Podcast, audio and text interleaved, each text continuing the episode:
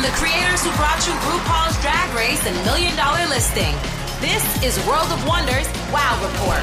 Things that make us go wow. Hello and welcome to this week's edition of the Wow Report on Radio Andy. We're counting down the top 10 things that made us go wow this week. Wow! Uh, wow!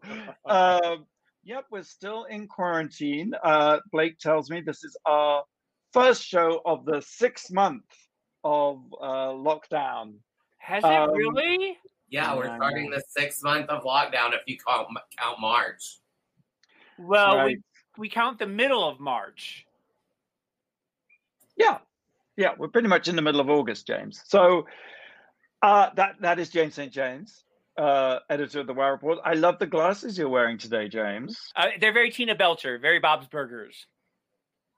What is Bob's Burgers? You don't watch Bob's Burgers? Well, they'll, they'll have to be number three or the number one. It's only the best show on television. Okay, and James St. Uh, James St. James is joined by Blake Jacobs um, Hi. because Tom Campbell is on a mystery assignment. I wonder if you can guess what it is. Fascinating, fascinating, fascinating. He do, he does lead an adventurous life, doesn't he? He certainly does. He just disappears every now and then. He's got to earn those Emmys for you. 13 nominations, James, and I'm not boasting. Oh, good God in Mhm. heaven! What would that? What, what, what would the total be? What is your What does your dresser look like? well, I have two at home, but I think the, the show's won 12 so far, I believe, over, I over the course of its 24. I thought they won two years in a row. No, it, it- no, that, there's 50 nominations and 12 wins for 50 Drag. nominations? Good God in heaven. I will Oh, never look my nose up at Tom again. He certainly is uh, a miracle worker. Exactly. All right, so let's start with the countdown. Uh, number 10, Blake. Number 10. You actually posted it on your Facebook.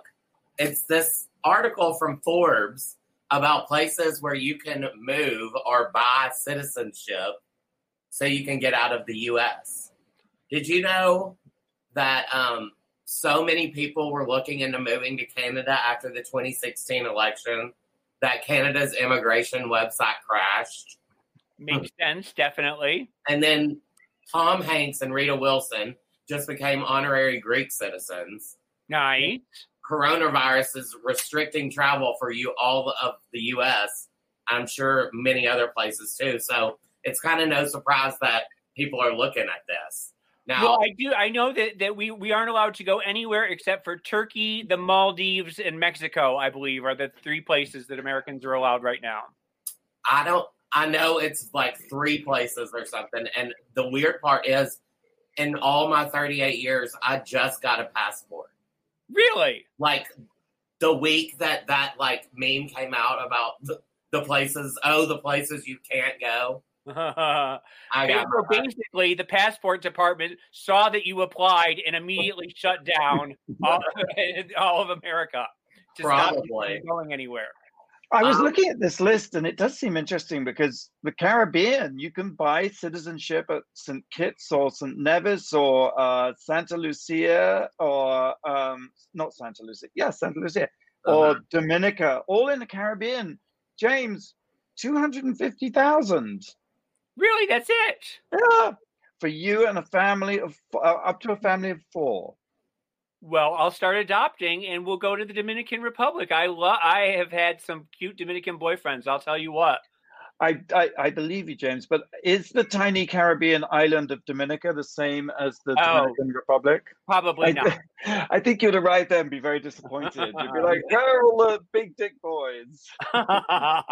well actually dominica does look like the best it says it's considered to be one of the best countries for citizenship by investment because your citizenship is extended to your spouse dependent children and dependent parents or grandparents and it can also be passed on to future generations wow, that is a deal. That's a that's a that's a good deal for two hundred fifty thousand. right Now, New, New Zealand, I thought New Zealand looked kind of good, right? Lord of the Rings and, you know. Beautiful, beautiful, beautiful. war- You know, yeah, scenery, gorgeous, mountains, everything. Well, Don't it's afraid. for that too. It's like t- two million dollars over a four four year period.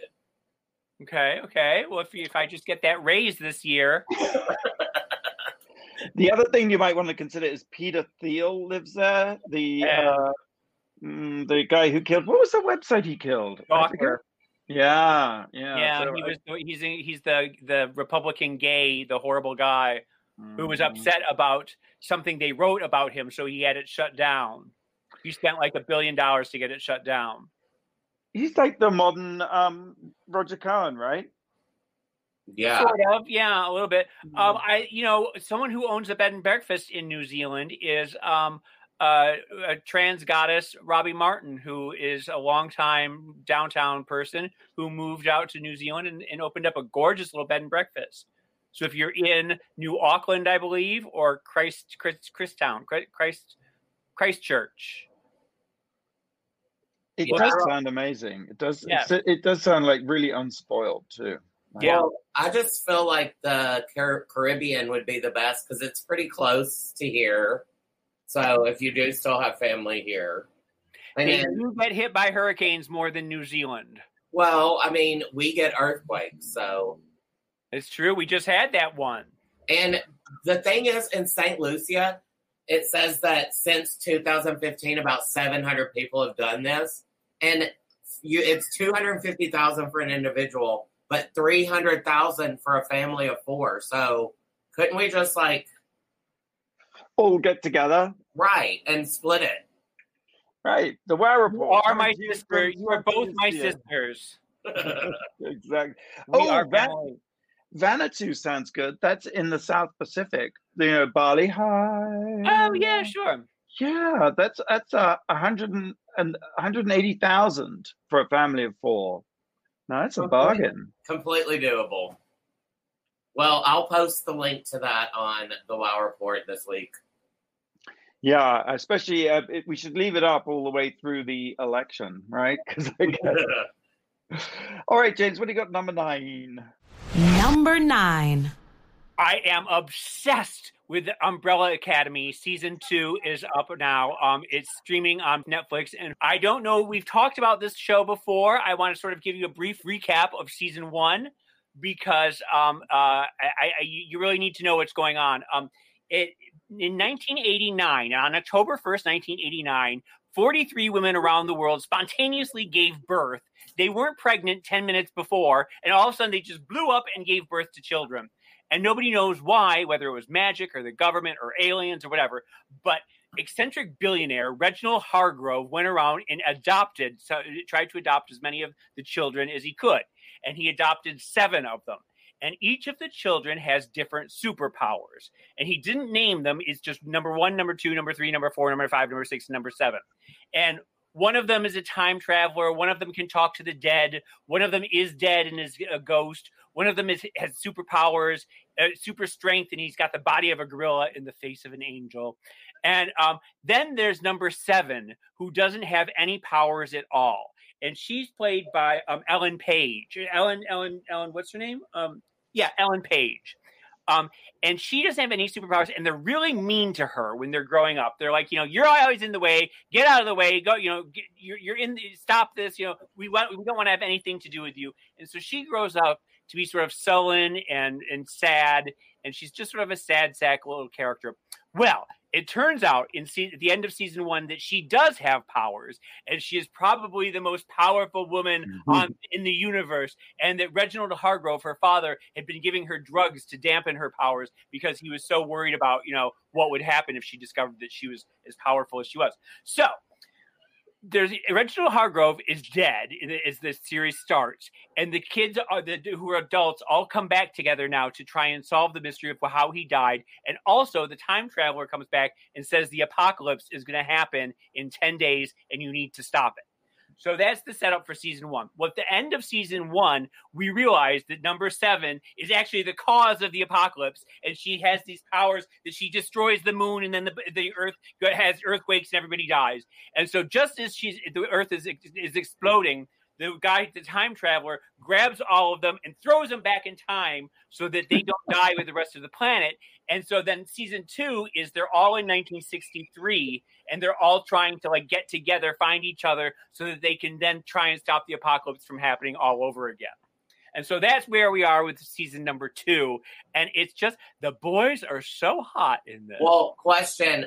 I saw that Kate Walsh from Grey's Anatomy. Oh, she is. My Yes. roommate Steven was watching this, and I noticed online today, and when I saw that she has really cool outfits, right? The whole the fashion in this is absolutely spect- spectacular.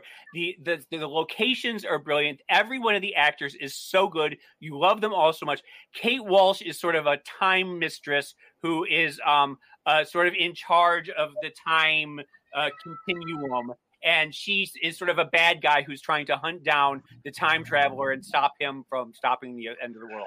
I have a question. If if the set number seven has these superpowers Yes. and is the author of the apocalypse, does that make number seven a good a good or a bad person? Well, she she's you love her because everyone is so mean to her throughout her whole life, and she's sort of an underdog character. And then all of a sudden, she um she discovers she has these powers, and the powers sort of overtake her, and she can't control them, and that's why she brings about the end of the world. She doesn't mean to, but she just destroys the the moon, and once the moon is gone, everything falls to shit. Oh, I know the feeling. Yeah, I know. But it is like I said, the guy with the body of the gorilla is really good. Number two is this uh, just sexy, sexy Spanish guy who's really good with knives. The time traveler is really funny because he um, was he was thrown into the future, and for 50 years he was stuck in the future. And then when he comes back, he, he's back in his 14 year old body, but he's like a 70 year old man in a 14 year old's body, and he's really funny and good. They're all just really spectacular, Wouldn't that be awesome? right? Now, I often this- feel that way. I'm a isn't- 70 year old man in a 14 year old's body. Isn't this um the same the one that was written by Gerard Way from? yes, uh, My My Chemical Chemical Romance. Romance. He gave up being a rock star to write comic books, and this is one of this was his first uh, big gig. Okay, so I number eight. Number eight. You know, I've been watching the pile-on of of Ellen with some discomfort because um because years ago we made a, a documentary about her, the real Ellen story about when she came out and um Her came out with on- Anne. with uh, with Anne Heche and and uh, and uh, you know but that, that was such a traumatic time and it was such a frankly brave thing that she did and it you know helped deconstruct Hollywood's closet and start the um, erosion I suppose of homophobia in America I think it was a I think it was a giant step and so seeing her being her show being cancelled not literally cancelled being being attacked and her being attacked with such sort of vicious I just it's just been a an ugly feeling sort of standing on and watching that. And and then so i was excited when i saw anda carey's article in the advocate which is like she just lets off on one because she was asked to write a piece about it. And instead of piling on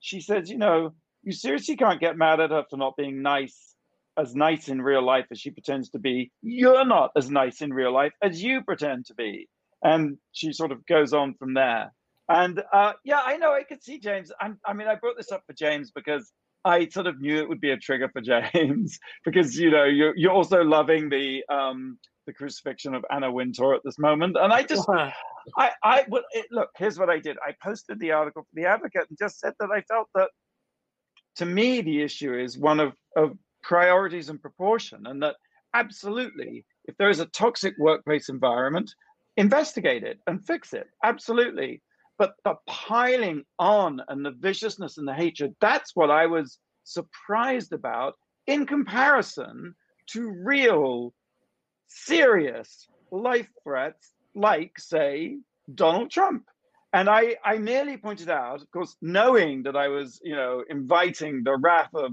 everybody on me that there's, there's a sort of disconnect like why we seem to be so exercised and eager and hate filled and, and animated by Ellen's toxic work environment and sort of indifferent to the mortally deadly plague, economic meltdown, racially big, I mean, the hideous, No, no, no, life threatening but- but environment of Donald Trump. So that was, that was my point. Directly, uh, the uh, the reason for the other is because we mm-hmm. are completely powerless. It seems to be able to do anything about Trump, but we aren't powerless to take down other people who who uh, you know. And that's what that's what it is. Is that's what the Me Too movement is? Is that we all felt so the rage against what was happening in society, but we were able to take down Harvey Weinstein, whereas we weren't able to take take down Donald Trump. And the thing about this is, is I, I'm of two minds right here. Is because number one, cancel culture the thing about cancel culture is eventually it's going to come and cancel you. I mean, that's that, that's just the inevitable. Is that every everyone is is fair game and everyone is going to be taken down sooner or later, and that's that's the dangerous thing about this. But the other thing is about Ellen is that she has presented herself as Mrs. Nice Guy, as the as she she is the lovable, cuddly, a, you know, asexual lesbian who um is is is everybody's friend and is everybody is is good guy Ellen. Hmm. And for her to be this this nasty, horrible, you know, um, Anna Wintourish woman, you can't look at her when she passes you in the hallway. All of that goes against everything we know about her. And yes, she did something good, great in the 90s, but just because you did something great in the 90s does not give you a pass to be a horrible person in the 2000s, 2010s, and 2020s. You know, I agree. I agree with that, James. But some of the some of the some of the hatred just seems so misplaced. Like you know, when she was sat next to George W. Bush and defended him and saying, "I sat next to him," it seems like yes, I know. I on my Facebook page, there's all the comments. She tried to normalize a war criminal, a mass murderer. I yeah. agree. George H.W. Bush is a war criminal and a mass murderer. Let's deal with that. Why don't we go after him? He hasn't been president for God knows how long, but no one's done anything about it. Instead, let's attack Ellen because she sat next to him. It, to me, it's, it invades the incredible misplaced rage, uh, which I think you're completely right, James. It is, we are powerless. We are powerless to do anything about the things that matter, but incredibly weaponized to do things that that maybe matter a little bit less critically when it comes to our survival as a nation and as a people. You know, I I, I, just... I, sort of feel like this is a hmm. great mm. cleansing of all mm. the toxicity that is in our culture right now, and to, we need to we need mm. to purge everything that's been happening in the last 30 years that has built the place that allowed Donald Trump to become invulnerable, you know, and by taking out all of the toxicity, we can start over again as soon as he's gone, as soon as 2020 is over and we can get, you know, we can get back on track again or it can go the other way and it, it can right. just, we can devolve into, you know, Planet of the Apes or Walking Dead. Well, that's right because I, I I sort of feel I'm not sure that we're purging toxicity. I feel that it's an amplification of toxicity, and that we're yeah. sort of it's like that rage virus in 28 Days Later, where you know anything that moves, we just and we're just well, all angry all the true. time. It is true, but I think in the be in I think the idea of purging all the toxicity is good. I just don't know that, that we're going about it in the right way or that we're going overboard or whatever. But I, do, I but I do think that if Ellen is as horrible as people say she is, then I don't think that she if she if she says that I'm you know I'm a bitch and I am who I am like Anna Wintour, then I maybe I would give her a pass, but she doesn't. She presents herself as something that she isn't, and that's where people are angry about it and she treats the 1% differently than she treats her underlings and that's the problem that most people have is the fact that she is so awful to her staff mm. Whereas when Katy Perry comes on, or you know Jerry Seinfeld, she's absolutely all lovey-dovey, and that the one percenters are the ones who are who are standing by her, while everyone else is saying, "No, you don't get it. She's horrible." That's where people have a problem. Yes, and you know, I think a lot, a, a certain uh, look. I mean, funny enough, in this item, I didn't really want to necessarily be defending Ellen. And when I posted on Facebook, I wasn't defending Ellen. My point was only there's a disparity of response, that there are greater evils that seem to get no response and lesser evils that seem to get an enormous amount of response. And funny enough, that was sort of borne out by the Facebook post itself because I boast about Trump all the time, things that I think are incredibly important and just flagrantly criminal and corrupt and treasonous and uh, sexual. I just it's just endless, and I get two, maybe three comments. You know, this this piece got 76 comments. And what was also interesting is I felt people completely missed the point that it's about proportionality and just thought piled on me as if I was defending Oh. Ellen, which I'm certainly But- not. I'm, But You know, it uh, people- about proportionality. that's You're what trying to me. make it into proportionality, and it really isn't. And that's where I can see people piling on. what, what, what, say that again. I'm sorry.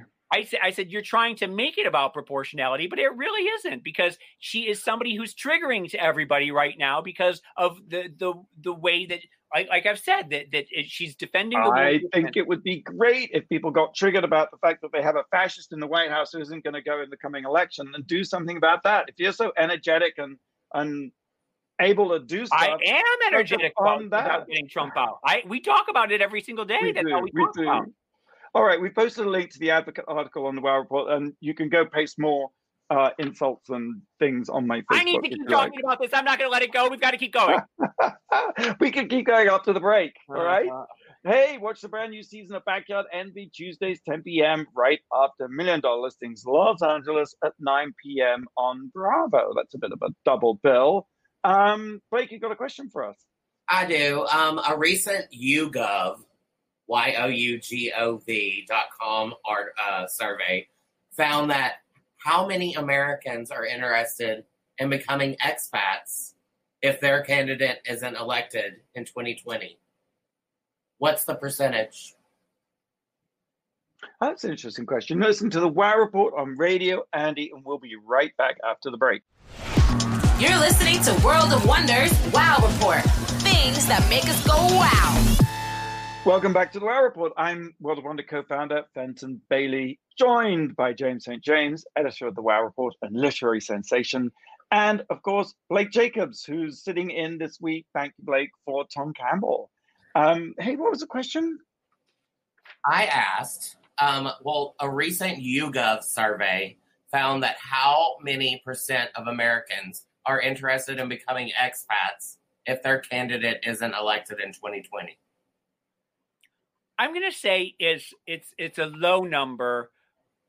I'm going to say like five percent, and and actually maybe like 0.5 percent actually follow through. I'm going to go with fifteen percent. It's actually 31%. Jeez, Wow. I mean, they just say they're interested in it. Yeah, I mean, how many follow through? yeah. Yeah. I, I don't know anyone who left the country. Do you? Mm-mm. From 2016, I can't. Madonna. she'd Right. already gone. I think. Yeah. Yeah, She's in Portugal. Yeah. Which was That's- also on the list. Oh, really? You can buy uh, citizenship. Yep. All right, we're counting down the top 10 things that made us go, wow. Uh, number seven, Blake. Number seven. Fenton, especially you, how do you feel about schools starting back up? Well, um, my kids go to private school and um, they are not going back on campus. The schools all switched to remote learning. That's awesome. Now, if if they you, they were in a school that wanted them to go back, would you allow them back? I don't think I would. Right. Good for you. Because you've seen the pictures of the crowded schools in Georgia, and you heard that the girl that posted those was suspended, right? Saw that. Yes. They, there's the picture of the of the class changing, and it's just a sea of maskless faces, and it's just like hundreds and hundreds of kids packed together like sardines. And the girl got in trouble for posting the picture. On the Yeah, internet. she got in trouble. I'm so glad. I mean, whenever this started last year, started at the end of the school year, and they tried to work, have students work from home. And my mom, she's a teacher, and she said it was just a joke. You know, the last nine weeks, which is a fourth of the school year, you didn't really do anything. yeah. I figured, you know, at least we'd have something in in order by now. But it looks But like re- are. remote learning, I think, is really difficult to have a classroom of people learning stuff. You you need to be at a point where you're like self-regulating and self-motivating and self-disciplining, and you know, it's hard uh, not. I, I mean, just us working from home. It's like the idea, you know, rolling over to the computer every day is like it's so much more difficult than if you're actually in an office situation. You well, know? and you you have to like provide kids if you're going to do virtual learning with iPads or computers. And what about what about underprivileged children who don't have access to the internet or don't have iPads and, and all that? I what I don't understand though is why there isn't a national like computer like an internet channel or a TV channel that has a, a controlled curriculum across the board why it's up to each school to individually teach the children. I think there needs to be a national uh james that is an amazing idea. I mean but i think that the absence of national leadership in this entire pandemic is is really the problem that Very we're highlighting. And we're so busy complaining about ellen that we're not really doing anything about getting rid of trump. And his complete he's absolutely failed to do and in, at this point actually i actually believe he wants people to die. I think especially knowing that a disease like this does hit the the socioeconomic low at the, the bottom end of the socioeconomic strata but the irony much, of that much is, is the, the lower end of the socioeconomic scale are the ones who are pro-trump and so he's actually you know killing his base by by you know allowing hmm. the pandemic to to rage on Well, my mom, luckily, like literally days before this really got crazy in March, decided that she was going to retire this year. And then all this happened, and I'm just so thankful she's there. There are some teachers, she's in a Facebook group of, you know, teachers in the South, and there are teachers that are sending their obituaries to their superintendents. Like, there are people that aren't going back that have taught for years and years. So yeah. I don't know what the answer is, but I don't think it, the answer is throw everyone back in buildings, right? right right Well, It absolutely isn't. And I actually also think we overrate what education does anyway. That, you know, I don't think it it's not like America is a shining example of intellectual academic brilliance. So, you know, maybe it doesn't make much difference if we skip the education part for a year. But, well, maybe we're all- but also is it? I mean, it's it's the uneducated uh, masses that are the ones that are causing all, the most trouble, and they're the ones who are the science deniers, and they're the ones who are you know anti Dr. Fauci, and um, it's. Mm. I, I think we need to have more respect for the educational system as opposed to less. But maybe, maybe I think you're sort of maybe there's then a third way, which is a, a national curriculum of remote learning Mhm. but somehow it you know like 'cause elliot little elliot he's five years old he he gets on a zoom con- classroom and he can't you know he can't No, you- focus no, no. you, you can't concentrate. Mm, mm. although funnily enough he can watch youtube videos of uh, people dudes playing minecraft all day quite happily I don't know what's to make of that. All right, okay. Well, that was a that was a cheery segment. Number seven is uh, schools out. Um, what's number six? Number six. you know a- another thing that's triggering me right now and it's sort of unexpected um, because uh, you know it was fashion week last week in in uh, milan and it's fashion week this week in paris. And my uh, twitter feed has a lot of um, uh, fashion news on it. And every time i it, some i scroll past something that says 10 fashion influencers tell the 10 must have purse trends for the fall. And i'm like for fuck's sake, does fashion really matter during a pandemic? I mean, the idea that there are these fashion influencers who are like obsessed with what Louis Vuitton did this season is just, it's maddening. We are in the middle of a pandemic. We have the Black Lives Matter protests. We have police brutality. We just had an explosion in Beirut. We have trans women being murdered at a higher rate than ever. We have Breonna Taylor's murderers still at large, still haven't been arrested. And these pe- these fashion influencers are what's taking up my Twitter feed. I think the idea of a social media influencer is over. We don't need them. We don't want them. I think fashion is vulgar right now. I think it's a, uh, it's just it's it's so unnecessary, and it just makes my stomach turn to see these people in, in not social distancing at a fashion show, not wearing masks, and it's just it's just it's it's it's awful. This Um, is kind of like remember in 2005 and stuff they had like the celebrity life of Paris Hilton, where you know, and then the big crash happened, so no one wanted to see that. Right. Kind of like that. Well, I was convinced that reality t- that after 9/11 no one would watch reality TV because reality was too too uh, uh, upsetting. But I was wrong about that, so I might be wrong about this. But I just know Very that rarely are. well, I bought a, I bought a winter coat about uh, three months ago, and thinking that I would have a, a fabulous little winter jacket, and I beat myself up over it every day because I'm not going anywhere. I look at it hanging in the closet, and I think, why did I waste money on this? I don't care about looking fabulous right now. That's not where we. That's not where I am. And I don't know if maybe if I was 20 something, I maybe I would feel differently about it, but I don't know. What were you going to say, Fenton? Well, just that yeah, I suppose fashion is performative, and you realize it it requires an audience to really function. And if we're all at home, you know, I'm I'm not wearing any pants right now. It's like who who needs who You know, needs it's a clothes? little Or, bit too about like the the gays on Fire Island who are have, who are partying and the the the after hours clubs in in New York and all that stuff where there are people who who don't seem to who can't give it up. Or I that, feel- that party here in Hollywood with all the police officers. Right, a- and, Logan Paul just had that big party. You know, I mean, Logan Paul is that his name? Yeah, or Jake Paul, one of Jake Paul, right? But it does feel it. It just it it just feels that maybe someday we'll be back to, to wanting parties and frivolous frocks and and you know hanging out until four in the morning and everything like that. But now it it doesn't feel like the time, and it's triggering me, and it's And by then, your coat is going to be passe. well, that's just it. It will. I will never get a chance to wear it, and when it, when I finally can wear it, it'll be like so over that like who cares?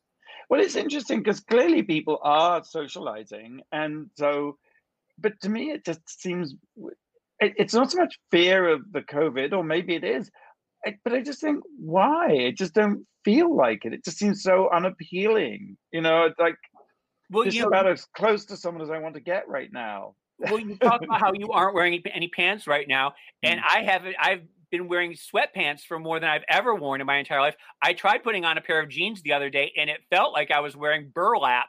It just it, like like the idea of actually wearing jeans was like it was like too much for me. And I have a feeling everybody is going through that right now. Hmm. Well, maybe that means when we all get back together, we'll be in muumuus and diaphanous Oh, gowns. and please. floaty. Yes. All right. Um, okay, so that's Fashion Week. Um, what are we going to cancel next? Oh, okay. Here we go. Number five. Number five. Cameron Diaz's next act, Clean Wine. Cameron Great Diaz and Katherine Power have come up with a wine brand called Avaline, which describes itself as offering clean wine that friends describe as full of natural goodness and free from dozens of unwanted and undisclosed extras. What a load of bullshit, right? thinking, what in the hell did you just say? well, it's like the sort of Jessica Alba and honest, you know, honest cleaning products and and and the uh, all goop. You know, the whole idea Right. that Okay. the whole idea that you know what is what is mass produced and out there is bad for us because it contains synthetic things, and what we need are bespoke, artisanal, clean things. And so, and hence the idea of clean wine. You know, because you know there are chemicals that are put in the wine during the process, and but that's seen as very very bad. But the the joke about this whole thing is that they don't actually tell you where this wine, Avaline, even comes from on the website. If you look very closely on the label, you can see that it comes from Spain. And probably what happens is the wine is organically grown somewhere and then from a bunch of farms and then shoved in a bottle. So it's probably not, it's probably not fundamentally that different from any other kind of wine. Um, you remember that that pink slime thing with McDonald's? You know, everyone grossed out. yeah, sure. well, apparently the pink slime of wine is something called mega purple, which is a, a coloring thing that they add to red wine, and it's got some it's got some chemicals in it. But you know, hey, wine is a chemical. I mean, I love the idea of clean wine when fundamental to wine there is a really dangerous chemical in all wine. Well, it's a bit like saying like you know, clean cocaine or something. Like I mean, like exactly. what do you think the dangerous chemical in wine is? Alcohol. Yes. yes. so if you want to make clean wine, What also just- sounds a bit like like it's just a wine that was being made anyway, and Cameron Diaz sort of swooped in and put her name on it and Yeah. said, you know, which well, is there is a wine lake right now. There's a wine lake in California. There's a wine lake in Europe. There's more wine than we know what to do with. So probably, you know, Cameron Diaz is onto a thing of buying up a wine lake on the super cheap and just sticking it in bottles and calling it clean wine. So that's you know. So we've cancelled Cameron Diaz. All right. well, wait, who was it one of the Real Housewives of New York? Didn't she have the skinny wine or skinny girl yeah, wine? skinny mo- skinny girl margaritas. And, that, and what the hell is that? There, there's no such thing as skinny girl wine Well, or skinny girl but- margaritas. but she, I think, is She made a billion dollars off of it. Yeah. Yeah. Okay. And Well, margaritas- all need to put our names on something quick. And she's using her money to do good. You know, she always sends like private planes out whenever there's hurricanes and earthquakes. And you can borrow my jet stream to, to evacuate. no, she all together. I'll put a link on the Wow Report. That's very nice. That's like maybe she could send the jet for us to take us to our new adopted coun- uh, country in the Caribbean. All right, we'll take a break. Um, we posted a link to the article on the Wow Report, but uh, meanwhile, I just want to say, uh, new episodes of Canada's Drag Race, yes, on Craven Canada, BBC Three in the UK. Uh, most importantly, I have to say, Wow presents Plus everywhere else in the world on Thursdays, and and coming soon, I think Logo TV on Mondays, and then of course there's Jeffrey Bowyer-Chapman's uh, recap on Fridays. So it's an orgy. Everyone, people are loving uh, Canada's Drag Race. It, it Oh has a whole, it has a, a wacky vibe to it, doesn't it? The best read I've ever heard. She was talking to this one promiscuous queen, and she says, "Girl, you're always talking about how, who you're having sex with. The only thing you're fucking is stupid." So good. And the snatch game this week was so good. I haven't seen this in this week's episode, so I, I'm excited. Everyone on Twitter was going nuts for the Snatch Game, saying it was the best they've ever. Oh, and, and Celine Dion was so taken by it, she posted a thing on Instagram congratulating all the girls. Fabulous, Celine. All right. Maybe she'll there when season two premieres. right? we're the, you know waiting for pick up. Fingers crossed any day. Uh-uh. Uh, let's um. Uh, let's take a break. Do you have a question, Blake? I do. Um, it's this Oscar-winning actress's birthday. She auditioned for the role of Nomi Malone in Showgirls, and also on a darker note, when she was 15, her father attacked her mother, and her mother shot him. Yes, I, I remember that. Who is she? All right, we'll have the answer for you right after the break. You're listening to World of Wonders Wow Report. Things that make us go wow. And welcome back to the Wow Report. I'm Fenton here with James St. James Darling, and standing in for Tom Campbell, Blake. Hi. And what was what was the question? Um, it's this actress's birthday. She auditioned for the role of Nomi Malone in Showgirls. She didn't get it. Um, and also, when she was 15, her mother shot her father in self defense and he passed away. Who is she? Well, you know it's interesting. I didn't realize that she was this old. Well, I, you'll have to tell me what her actual age is because uh, I know who it is. 45. That's it. And she she was still young enough to to get no or to audition for Nomi Malone. Yeah, She must have been like twenty or ten or something. Mm-hmm. Fenton, do you know? I have no idea. Is Charlize Theron? That's right. Yes, I remember she she grew up South in South Africa, and her mother shot her father and killed her father. Yeah, That's terrible. Were, were, the, were her mother and father um, Hollywood types? No, I believe, I bel but I believe he was abusive, and and that's where it all sort of stemmed from.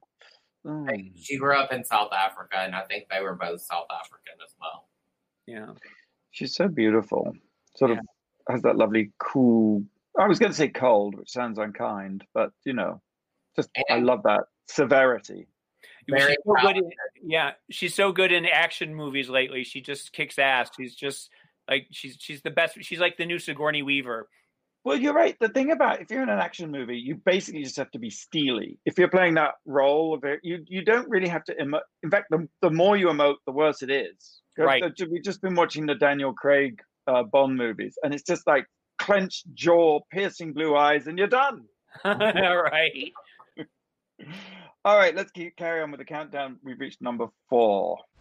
Number four. New show on Netflix. It's based on a, it's the Babysitters Club. Have any, has anyone watched this? Well, I remember the old Babysitters Club in the was it in the nineties or the was it the There were two former. There was a 1990 show on HBO and Nickelodeon that was released to VHS, and then there was a 1995 film. Right Yeah, right like, and it's based uh, on the famous 1970s and 80s series of books for for young adults or or very young adults actually. Right, Um, and and this is something that you've been obsessed with your whole life, and this you're a pig in, in mud right now. Well, yes, when I was young, we used to have the book it where you would read and you could get free pizzas from Pizza Hut from reading books. and I love to read. I used to read the Boxcar Children all the time, but I love the Babysitters Club as well. But I kind of hid it because, you know, I'm a boy. I was gonna say you're so gay, Blake. Oh my God, you're the gayest Yeah. boy I've ever met. But what happens in it? I've never heard of it. Oh my god, it's so good. So it's about um a group of girls who are like 12, 13 and they form a babysitters club. Um this is from Variety. For a certain subset of 90s girls, Are You a Kristy or a Claudia was the original and completely G-rated version of Are You a Carrie or a Samantha. As each book of Anne M. Martin's Babysitters Club series focus on a different member of the club, from determined President Kristy to artsy VP Claudia to shy Mary Anne, it let readers take a peek into a tween life that could perhaps reflect their own. But didn't they also solve mysteries like the Hardy Boys and Nancy I Drew? mean- now? There may have been a spin-off series, you know, the Babysitters Club Mysteries or something, but no, it was so the best the thing that really drew me in also is Alicia Silverstone plays the mom of Kristy, who is the president. And there's like a few clueless references. Um, she says, My mom might have weird taste in men, but when it came to life, I guess she wasn't totally clueless. Ha! Um, and are the girls fabulous? Are they? Do they dress fabulous, and you want to dress like them, and you want to be them? And They are. I used to want to be a Stacey. She was the boy c- crazy new student from New York, and she happened to have diabetes. But now, after watching the show, I totally want to be Claudia, who is the Amer- Japanese American. Um, she's crazy about fashion, and she loves like eating sweets. She is so me. I'm Claudia. It's just really good. You you you should watch I, it. it sounds right up my alley. I think I'll do it. It's you know, 30 minutes each, easy. do you think you know there's a there's a risk that there's actually going to be a content famine that like we're going to reach the end of bingeable TV that there's going to be going to run out of stuff to watch because they are still burning up what they shot before the pandemic. You know, Yeah. Well, you know, I mean, a lot of um, uh, the soap operas are all back in production again, and they're all airing their new stuff. And it's interesting to see what soap operas are like in you know fall of 2020, where they all uh, get together for lunch, but they all are six seating six feet apart, and nobody acknowledges that, but they sort of like shoot it so that it's like eh, you know, like you don't really notice, but you know. It's very Right. fun. And there, there are no sex scenes. There are no fight scenes. Everybody is just seated at a table six feet from from one another, or at opposite ends of the couch, or whatever. You know. Just talking at each other. Yeah. So I Not have a feeling screens in that's the between. future of entertainment from now right, on. right. This is it. This is it, guys. Yeah. All right, let's go on to number three. Um, what's this, James? Number three. Bugs Bunny in drag stamps have just been issued. The U.S. What? Post Office is celebrating Bugs Bunny's 80th year, uh, his 80th birthday, and they've issued a, a series of stamps in which Bugs Bunny is dressed in different costumes and disguises. And among those are- are two episodes: the the opera episode where he dresses up as a Wagnerian, you know, with the horns and the braids, and he's like a, a you know with the with the breastplates. And then there's another one where he's a mermaid and he's like a 1940s mermaid with a giant, you know, uh, hairdo, blonde hairdo. And it's the first time that the post office has ever had a drag themed stamp. So it's sort of notable for that. The American Post Office, I think in the UK or Australia, they have a Dame Edna series, but this is the first time. So it's sort of notable notable for that. But it's also important because we know that Donald Trump is trying to take down the post office and he's trying to discredit it and he's trying to defund it so that he it will help him win the election. And so this is a way to support the US Post Office, buy some stamps. It's it's a it's a good thing that they're doing this. Um, and it's the, the stamps are just really fabulous. And I love Bugs Bunny, and I I, I, don't think this generation is growing up with Bugs Bunny in the way that they aren't growing up with I Love Lucy or you know Bewitched or Gilligan's Islands or any of the shows that mm. that generations of people grew up with. And so I I think it's important to keep Bugs Bunny in the um, public eye because Bugs Bunny is from Looney Tunes, Looney uh, and Looney Tunes is Warner's, right? Not Disney. Yeah, I, you know, in the '90s and 2000s, there was Animaniacs and Pinky and the Brain and everything. But and um and then there are the baby Bugs Bunnies. You know the where they're, Tiny, they're, Toons. Tiny Toons. Yes. I always I always made the distinction of Disney World or Six Flags. Uh, but it's just I, you know, Bugs Bunny is is a classic, and I, I wish more kids watch it. I know, hmm. you know, uh, Trey Speegle, my co-editor on the Wow Report, did a piece about um, Bugs Bunny being an LGBTQ icon and saying that more kids grew up to be gay because of Bugs Bunny kissing Elmer Fudd all the time, and you know Yosemite Sam and dressing up in drag and um, uh, and eating more, that carrot sort of. Yes and that um, more people became furries because of uh, bugs bunny as well which is sort of interesting. I knew that i was gay when i fell in love with fred from um, scooby-doo and wanted to be velma or wanted to be daphne. I wanted to dress like daphne. So there's i just there's always you know kids fall in love with with cartoon characters all the time. I fell in love with speed racer too and Hadji from Jonny Quest. Did you fall in love with anyone um, blake um, not really cartoony, but definitely like Al from uh Home Improvement is pretty hot. What? he was. Oh, and uh Dan on Roseanne. He was pretty hot well, when he was younger. This is, you are in a whole different uh, area right now. This is anyway. Bugs Bunny stamp. Go buy it. Go buy it. Write a letter. Yep. All right, number two. Number two. Hey, I've got good news. Finally, some good news. Um, so you know, the airline industry has crashed in the wake of COVID, right? It hasn't hasn't been very good for them. So the airlines are trying to lure you back onto a plane. And Emirates, which you know used to fly the most lavish planes, oh. separate suites, and you would, you would get your own shower, and that fabulous ad with Jennifer Aniston, you know, asking them to just keep flying around one more time before like anyway anyway. Emirates are now offering an insurance plan for travelers that stipulates if one of them if you fly emirates and you're diagnosed with covid during the journey they will cover your medical expenses up to $176,000 they'll also pay uh, $118 for quarantine costs like you know for a two week quarantine. And if the worst happens and you die, um, they'll pay one thousand seven hundred and sixty-five dollars for the passenger's funeral. Well, so, isn't that sweet? Isn't that nice? Have you ever right. flown Emirates before? And I, I also I read that the ticket is the contract, right? That's right. You don't even have to ask for it. You just buy a ticket on Emirates and you're good to go. um, well, wait, no. Did, did you say that you have flown Emirates before?